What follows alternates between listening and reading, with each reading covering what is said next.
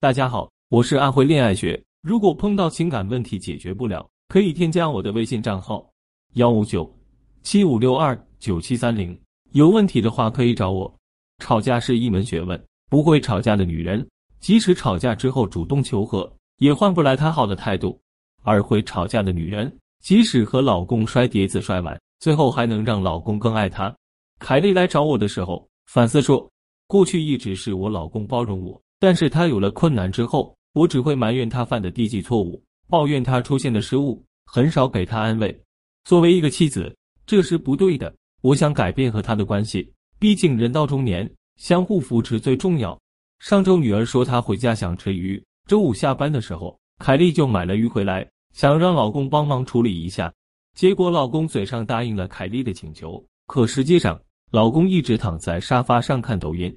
然后打电话给下属确认工作，接着就是浇花，看自己养的青苔，眼看都晚上九点了，凯莉心里的火越来越大，实在忍不住了，她就说：“你要是舍不得处理那条鱼，那你就放鱼缸里养着吧。”这时候老公大腿一拍说：“我都给忘了，你怎么不早说呀？”凯莉也生气了，一时口不择言就说：“你是人头猪脑吗？这点事要时时提醒吗？你怎么成高管的？”你们部门业绩不达标，是不是和你的脑子有关系？老公听了凯莉这句话，脸马上憋得通红。他顺手拿起车钥匙，夺门而出，一夜未归。其实，凯莉吵架只是为了压制老公嚣张的气焰。可是她自己也明白，她的老公没有自己说的那么差劲。这么多年来，老公对家庭那是真的没话说。大儿子留学名校，娘家所有亲戚的困难都是老公在一手解决，而且老公对凯莉也很好。不仅一手扶持凯莉创业，而且结婚多年，老公还能一直包容凯莉牙尖嘴利的缺点。只是从去年老公事业出现问题开始，老公性格就有点敏感，两个人吵架的次数明显增多了。这次两人为了一条鱼吵架，还导致老公一夜未归，是凯莉从来都没想到的后果。今天我就来教大家两个好用的技巧，解决你们一吵架就伤害彼此的问题。仪式原则就是指我们每次吵架的时候。只吵一件事，谁也不能翻旧账。比如说，凯莉的老公没有做鱼，那么凯莉和老公吵架就只围绕这件事进行就行了。凯莉可以和老公说：“女儿的事都能忘，心真大，你还不快去做啊？”这些稍微带着抱怨情绪的话还是可以说的。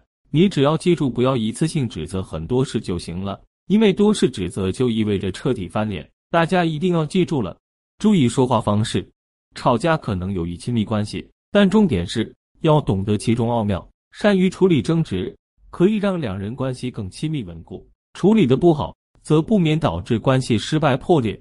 争吵时，你可得千万注意说话的方式方法，比如以下两种说话方式，你一定要杜绝：一、不贬低对方，像凯莉骂老公人头猪脑，已经算是人格侮辱了，这话谁听了都会生气的。所以大家一定要控制自己的情绪，不要侮辱伴侣。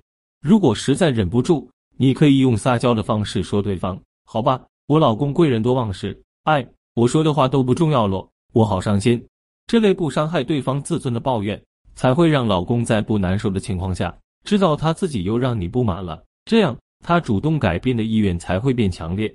二，不牵扯其他人，每次吵架只吵一件事，不要翻旧账，但只做到这点是不够的，我们还要做到在吵架的时候不牵扯其他人。比如我的粉丝兰女士在和老公吵架的时候，总会吐槽老公家教不好，甚至会说：“你明明知道你爸你妈没读过书，什么都不懂，你怎么还跟着他们把事情搞成这样？”要知道这些话是绝对不能说的，贬低对方的原生家庭等于否定一个人的根本。总之，学会在吵架时缩小攻击范围，不要牵扯其他人，就能减少很多是是非非的牵扯。聪明的女人都要懂这个道理。如果说婚姻是一场修行，那么如何避免无效吵架，如何通过沟通提升你们的关系，就是你必修的禅法。